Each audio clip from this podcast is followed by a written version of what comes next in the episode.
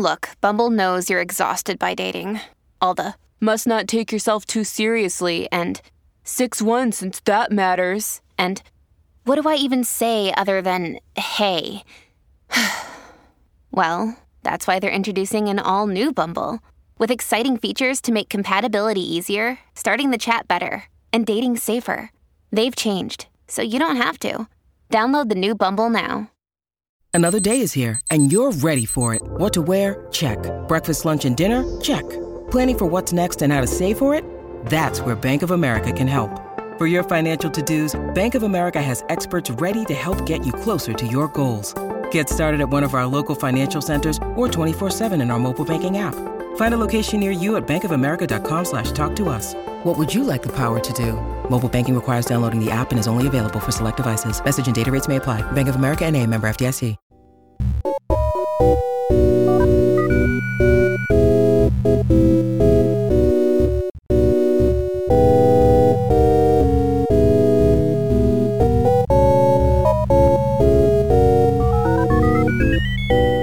From Headstuff Studios in Dublin, welcome to Motherfoclóir, a podcast about words, Irish, Irish words, and words from Ireland. I'm Darach Ó Séaghdha. Hi, I'm Tara Flynn. That's right. we have Tara Flynn with us today. I couldn't resist jumping in on your intro. You're very welcome to. Tara, we are absolutely delighted to have you on the show. Thanks for having me. As you know, Tara is a comedian, writer, singer, entertainer, and never does anything serious ever. No, no, no serious things. Not again. Not anymore. Now I've had enough serious, serious talk in life. Yeah, I think we, I think it's been it's been a serious year, and now it's time to get to get funny.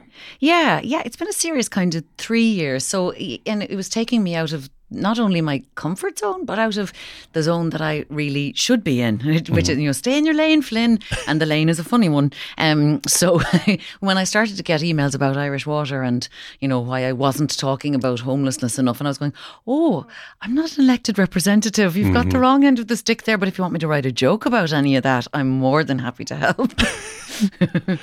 We we, we we got one or two of those as well. I think um, that um, I suppose people thought. Well, I was I was trying to say I, I kind of make nerdy humor based on Irish uh, the Irish language, and I'm sorry that because I I made a joke at one politician that I didn't make a joke at every single politician. Dara, do you not know that you have to talk about, if you mention a thing, you have to mention all the things?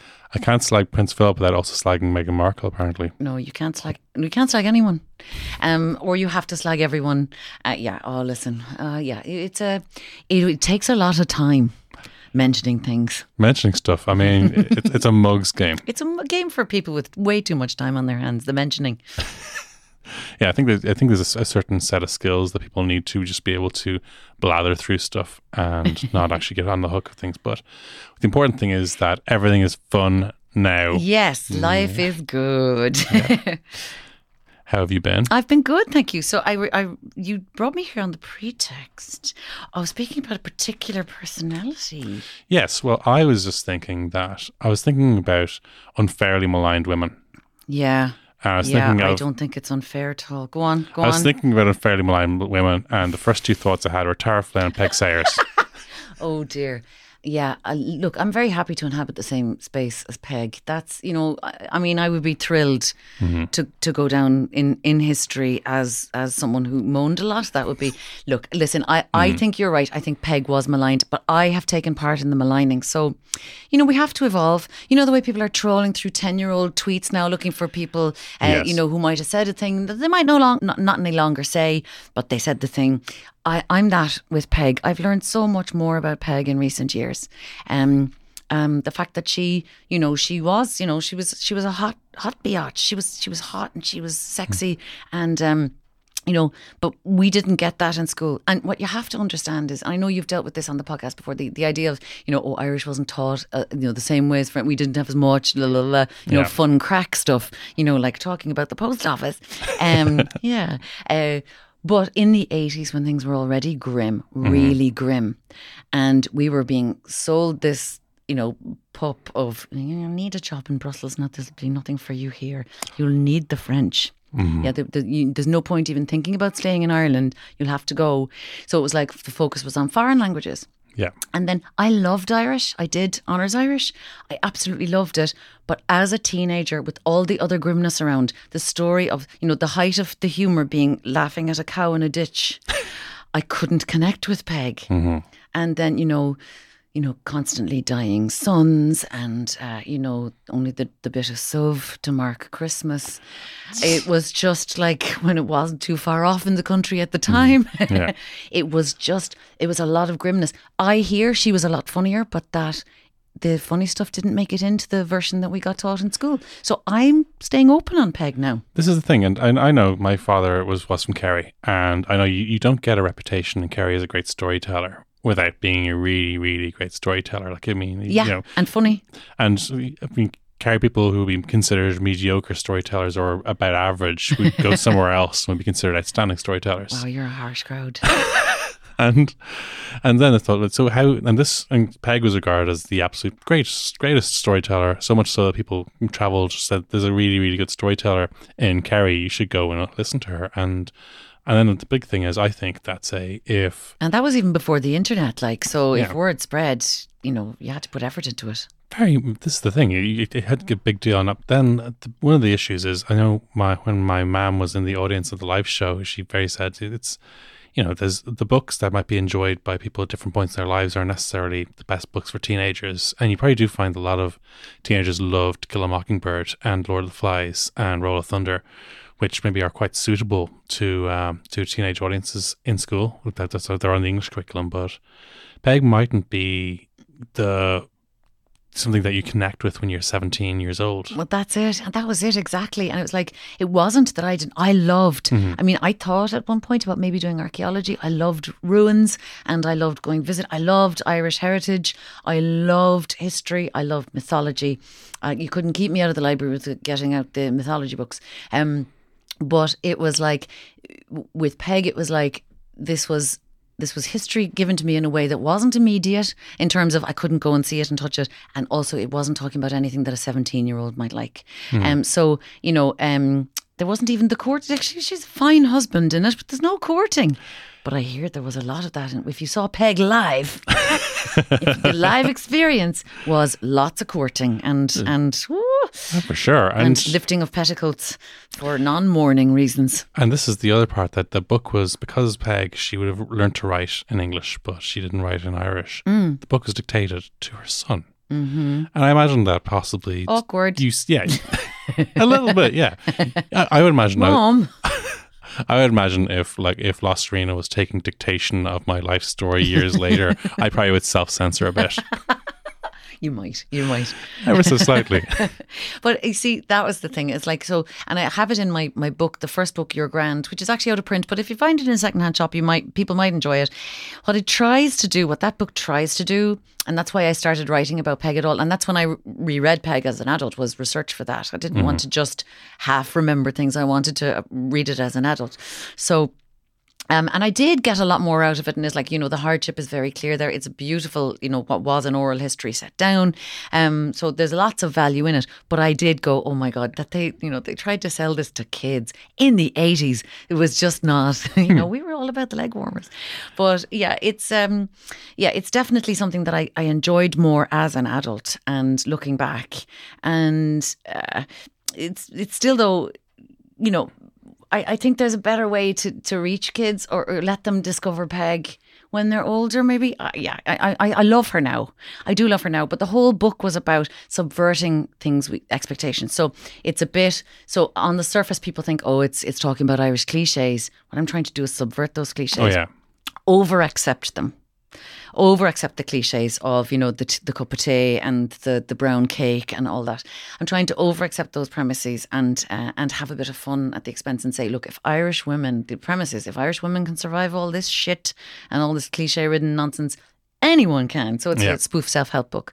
Peig is in there because I wanted to talk about the fact that boldness is something we all need, and we uh, that we hear that Peig was bold, but we don't see it that much in the book. And the only time she's bold, she's mean. Like like the, it, again, the afore- aforementioned cow in the ditch.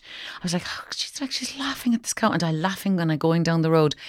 Right, Peig. So I updated Peig. I did a, just a little passage that's a day in the life of modern Peig. So all that research just for one passage. But, you know, I really enjoyed writing it. But I, I reckoned that Peig wouldn't take kindly to protests, that she'd be like, haven't you plenty and you not in a dungeon? So, because the woman had nothing and made a great fist of her life. So um, I reckon she'd figure, you know, shut up, shut up.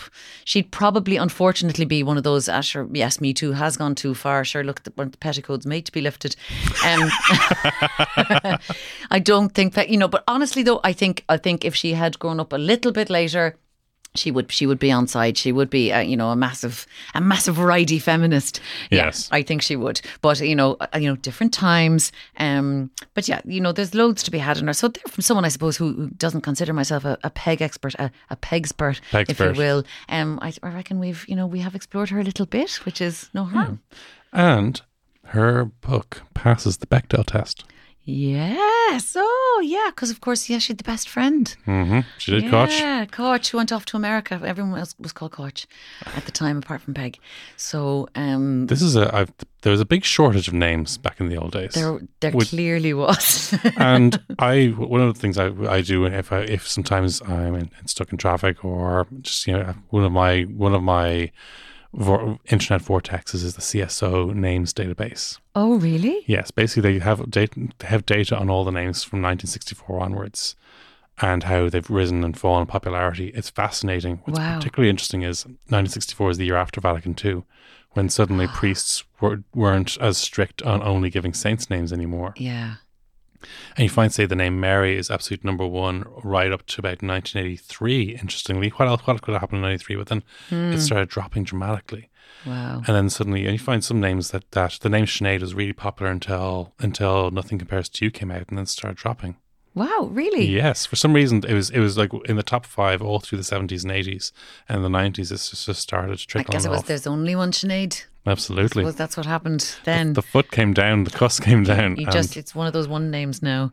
I think Sinead. it's That's it. That's, that's Sinead. that's yeah. the- You know, there's, there's like yeah, there's one Sinead, there's one Mary Lou, and there's right, yeah, that's and right. there's and yeah, And share, Yeah. and Cher and Yeah. Keanu.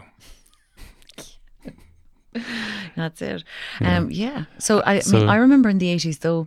So the Vatican II thing did happen, and they were less strict on saints' names. But I remember somebody wanting to call, and I won't, I won't give any identifiers, but somebody that we knew wanting to call their baby uh, uh, after a flower, a particular flower, and they were told that that wasn't a saint's name, and they they were discouraged. Mm. That was in the 80s. So it's like, although Vatican II did remove that stipulation, it was still there in the parishes, Yeah, you know. So and this is the thing. An awful lot came down to the the, the personality and the opinions of a local priest. That was it. and Depended on who you got. Did you get a good one? And I scraped through. I scraped through. Um, Well, a, and interestingly, it's, it's just one of these happy coincidences. It's the Hindi word for star. yeah, that's right. I have a tattoo of a star on my ankle because I am a walking cliche. and uh, yeah, well, I suppose I was trying to explore, you know, a more multicultural life than going, you know, a, a, a big hill in Meath. Um, but yeah, I got called Hmm. Tara because um, I was the first granddaughter on one side, the first grandchild on the other, and they thought there'd be sort of political shenanigans if I was named after either grandmother. Ah, yes. So, um, so I got called. They, they they looked in a baby book in 1969. They looked in a baby book. They, it was very progressive if you think about it. Yeah. Um, looked in a baby book and they went, "Well, Tara, you know, it's Celtic and it's uh, you know, it's it's definitely Irish. It's short. It's easy to spell, and there you go." But my name was going to be John. Other than that, yeah, Ooh. If you're, if you're, yeah, yeah. Born boy, I was going to be Africa. I was born a girl. Oh, you were. Yeah, that was, I was, I was down. Africa was the was top girl's name, but uh, my my mum only had boys, so uh, she never got to chan- try out any of the, the her the girls' names she liked. I like Africa as a name. Africa's a very cool name. Yeah, I love it. I love it.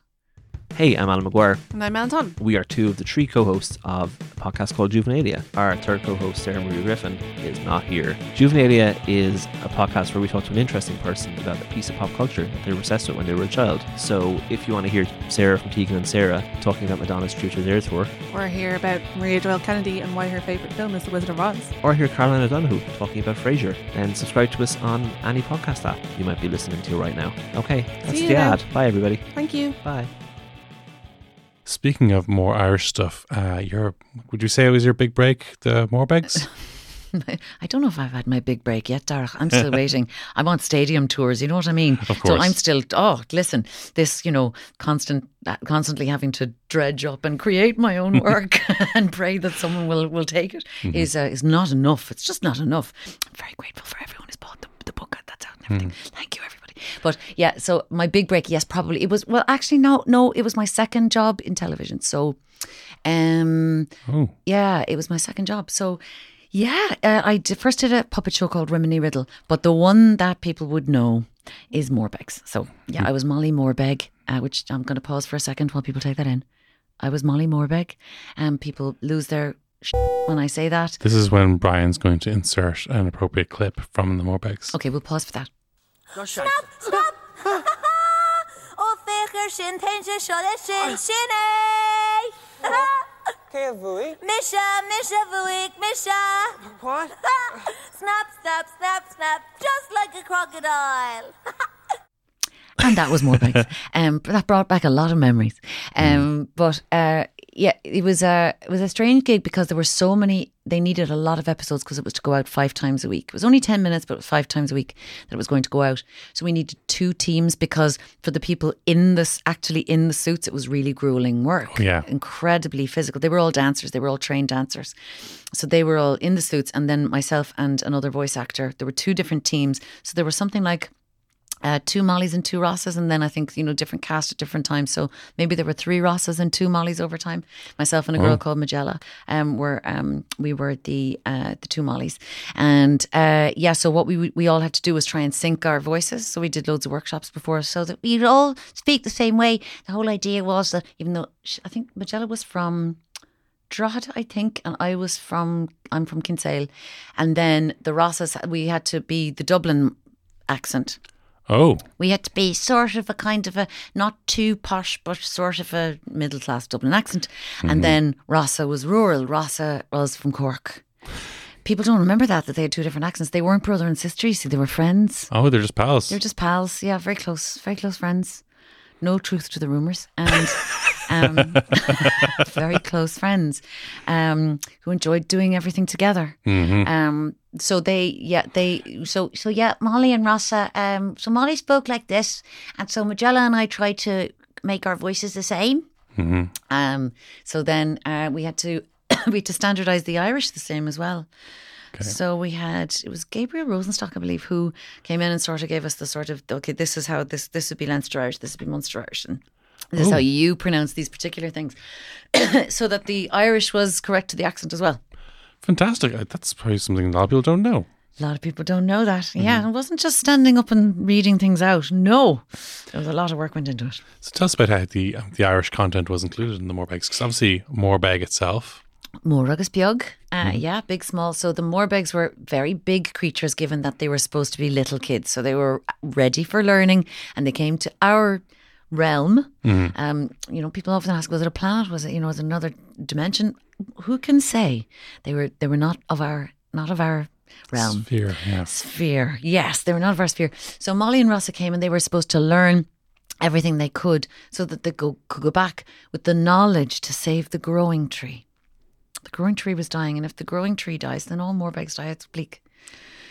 So Molly and Rossa were, you know, pioneers really for the whole Morbeg people. Um, they tried to share Morbeg culture, but they didn't share that many Morbeg tricks or, or secrets. They more learned about our tricks and secrets, and um, and it was uh, yeah. The the Irish content was Molly and Ross already had a bit of Irish, but they enjoyed learning a bit more as well. And they would be more content in certain episodes, but I think the baseline had to be roughly, sort of roughly a third Irish in the script. It was only a 10 minute script, and there were inserts like of kids playing or going to the zoo, or, you know, it wouldn't be an RTE kids show unless there was footage of the zoo. Um, Yes. Like every single Bosco ever through the magic door was always the zoo. Well, they just call it a zoo door, you know I mean? Yeah, the zoo um, so, but there was so between the wizards, the magicians, who were the people that the Morbegs lived with in the castle, um, and the Morbegs themselves, the content had to be sort of roughly a third Irish, even if it was an Iantach or Haravewa. even if it was just a little exclamation, it was just about making sure that whoever was watching was getting a little bit of Irish, and even if they didn't speak, even, even if their families didn't speak Irish, they'd be picking it up. And this is the thing that people actually do find that some of these things actually worked very well in terms of the way uh, children's television that introduces vocabulary. Often they say, "Let's if we can Sesame Street and Dora." They say, "Let's just make sure that whoever watches this episode comes away with two or three words." Yeah. And then the Abierto, two- cerrado. Abierto, cerrado. Cerrado. Yeah, that was Mm. Sesame Street. All my Spanish is from Sesame Street. Um, some, sometimes Lost Serena watches a bit of Dora, and does yeah, so it's and you get that, and you know, so there's we there's a there's a fox in it called Swiper. He's always swiping things, That's a good name for him then. and yeah, but at, at the same time, I think it's a bit, it's a bit kind of um, he's kind of marked down the fact that he like if if anything ever gets swiped, like he's never going to get a fair trial. No, no, it's a foregone conclusion. Yeah. Don't let him near Tinder. oh god, just Swiper. Is he lucky in love? Or or is he that? Yeah, Mm. but he's certainly. Um, but it's it's it's an it's interesting that they've chosen to take this model of of saying that's you know the, the children will watch these things over and over again.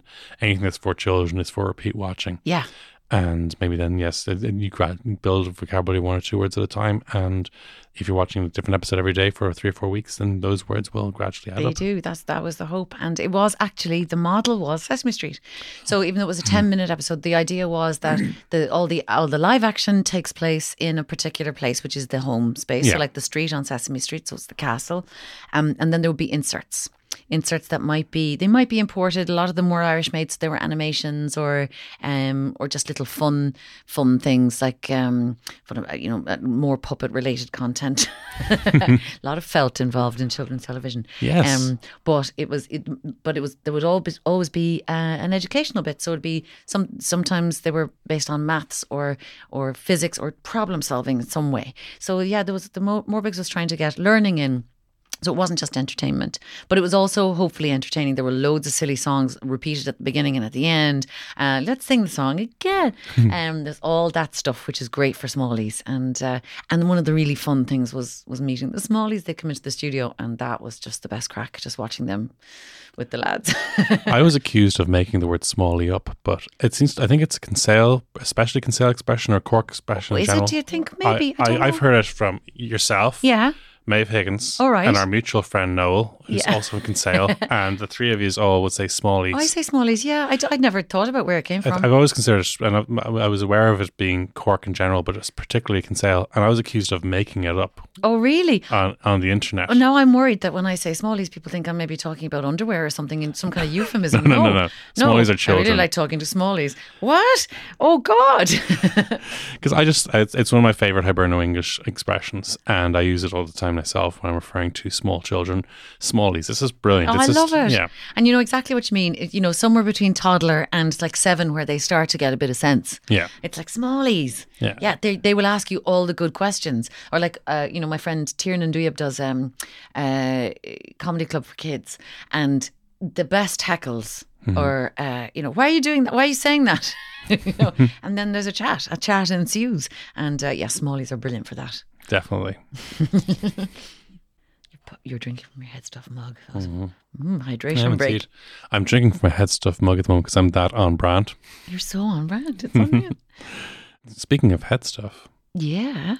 do you have any nocht for us? Well, No, scale at all. Scale no scale more, scale more biog. um, I have, yeah, we, we're doing a podcast. Oh no! Yeah, we, we Oh, shall, yes. we'll have to fight. You and I will have to fight on the street. Tell me. No, it's going to be part of the podcast family, I hope, um, or certainly jumping off from there. Because I I've loved working with Head Stuff, and obviously the, the book I have out at the moment, Raging, is from the Head Stuff blogs I used to write every week, um, called Raging. Funnily enough, um, and we're going to sort of move on from there because even as the book explores, it was meant to be satirical rage, like what am I angriest about this week? Yeah. And as the book was getting was going on because it was weekly, as the pieces rather each week were going on, um, uh, even satirical rage wasn't cutting it anymore. It just felt like adding fuel, you know, adding petrol to the fire. Yeah. Um, that laughing about Donald Trump or Brexit, or laughing about, you know, uh, you know, people people laughing at things being too PC. That that it didn't help anymore because people in the real world were getting harmed or suffering real hardship. Yeah. So it seemed it felt too glib to be even doing satirical rage about it. So the book is written, and you know the quest for empathy is what it turned out to be. So what we're going to do is we're going to do a podcast called Random Acts. So it'll be different every week and it'll be the antithesis to rage. It'll be crack, it'll be warmth. It'll be, you know, if if if I have a guest on, we'll be able to talk about more serious stuff if we like. But there'll always be room for a little bit of light lightness because hmm. you can't have, you know, shade without light and it seems like kindness has been weaponized a little bit, particularly online. And I find that I, I just that really saddens me. So rather than talk about it or be another commentator out there going, "Well, this is what's happening," I'd rather try and create an antidote. So it'll hopefully be an antidote. So sometimes I'll just be rabbiting away to myself in my house with my dog, Yeah. and uh, sometimes I'll be interviewing people, um, and sometimes I'll have a more structured episode where I'll speak about something specific. But it'll be like the weekly blog that we had that was written. It'll just be me voicing it. So you'll get a bit more. I think tone gets lost so much on the internet. Yes, and this is a big thing, and this is when something pe- when people are giving out emojis, they don't realize actually Yeah. that how critical these are for tone. Sometimes they can be very passive aggressive, but I found that between uh, between emoji and gifs, I'm never going to say gifs, just not going to happen. I, I mean, it's it's short for the G is for graphics, so it's G. I'm with and you. I'm I with you. so Go. it was a big thing for me that uh, was was to yes establish a cozy tone that that if some people a person who only had a very minimum interest in Irish would say well the the GIF game might be is is effective here and then gradually they would learn Irish without even realizing it Yeah, slide it in GIF form. snake it in Snake it in. Slownig eh. Slide it in there. Sorry, I can't. This is the problem, and this is Yes. I, I. My nickname used to be Filthy Flynn with the people who knew me best because I can't. I can't resist an innuendo, and I can't. You know, when things were getting so serious there with the, all the campaigning and things. You can't include all that, but that is part of who I am, and I really want people to get the fil- the filthy side. And of course, uh, you know, I used to have this uh, parody Twitter account called Flinspiring, um, and there will be a Flinspirational quote in every episode. I think that's very important to have some Flinspiration. Um, I eat absolute nonsense, um, but that we, you know, so we do take the piss a little bit. and So it's not never taken too taking ourselves too seriously. It's really important. Part of the problem, I think, with the whole campaigning malarkey was that people took me too seriously yeah um, which I've, you know, I don't do. I'm kind of incapable of it. I had to rein in certain aspects of humor in certain contexts. yeah But uh, we get to put all those back in now, which is fantastic. And wait, can I use can I use your can I use your podcast as a platform, please? of course So I deleted my Twitter account. I archived everything like you do, you know, you download the archive and then I deleted it. Deleted it. Haven't looked back. I've gone on for a lurk every now and again because I had this whole, I'd been sold again, you know, that whole idea of you need it for news. And I was going, oh, I'm not getting enough news. I, you know, I had a lurk and went, oh hmm. my God, this is really creepy and weird. When I had a bit of time away from it, I was like, this is such a strange place. yeah So I'm doing fine without it. It may affect my work because it was a way of reaching people, but I'm hoping that we can reach people in an old school way through word of mouth, like Peig. yeah Like Peig. She's my bus- business model. Oh my God, thank you, Darach, for having me on today. She's the business model for the podcast. But what is, people have been writing to me saying, I hope you get out of Twitter jail soon.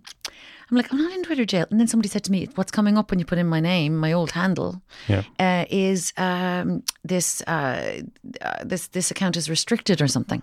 Not this page doesn't exist, but this account is restricted.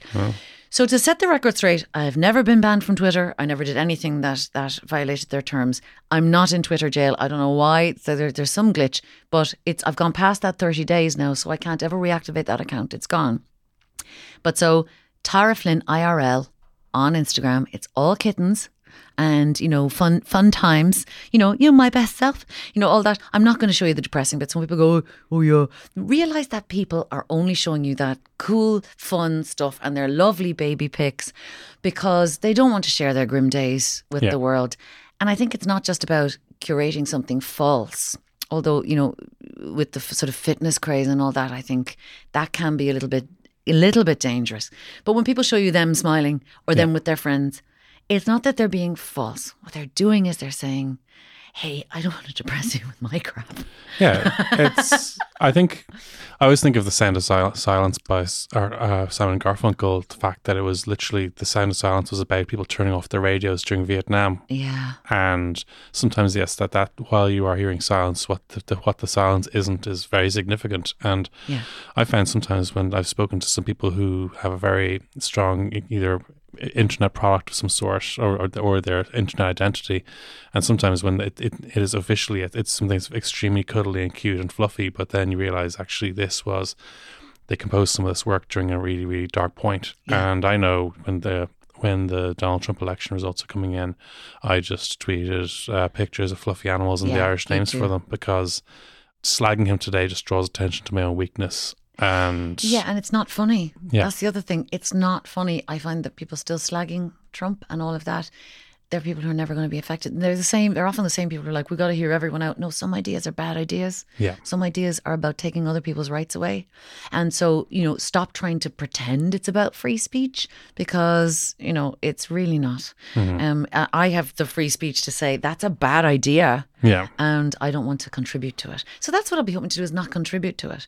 But yeah, never been in Twitter jail, not in Twitter jail, deleted my account, never coming back. So if you want, you know, bunnies and friends, yeah, yay, a Tara Flynn IRL on Instagram. Hooray! Coiníní agus cairde. Coiníní agus Scarja. Maybe that's what I'll call the podcast. Oh, it's a great name. Tara Flynn, thank you so much. And for those of you at home, Rage In, published by Head Stuff, Stuff. yep, is available now in the bookshops. Thank you for having me. My absolute pleasure, Go Tara.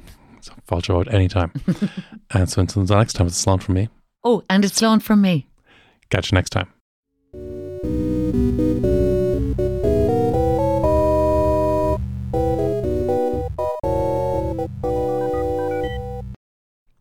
Hey, Darach here. Thank you so much for listening to today's show. Motherfoclóir comes out every Friday on the Head Stuff Podcast Network. We put out a new show every week. Please do like and review our show on iTunes or wherever else you do get your podcast. It seems to be a great way for the show to appear and then suggestions for the people. And it's a great way for improving chart position for some reason. I don't know how that works. It just does. So that'll be much appreciated. And do tell your friends. Motherfoclóir comes out every Friday on the Head Stuff Podcast Network. If you are looking for any other podcasts at the moment, Head Stuff do a range of shows. You might enjoy Dubland or Fair Game, which is a bet sport.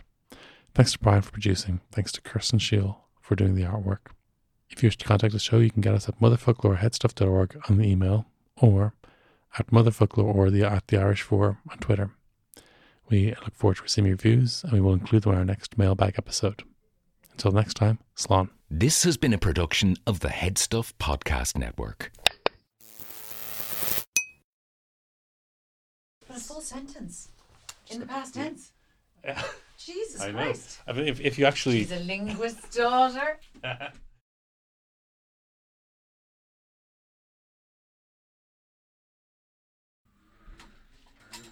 Full different kettle of fish altogether.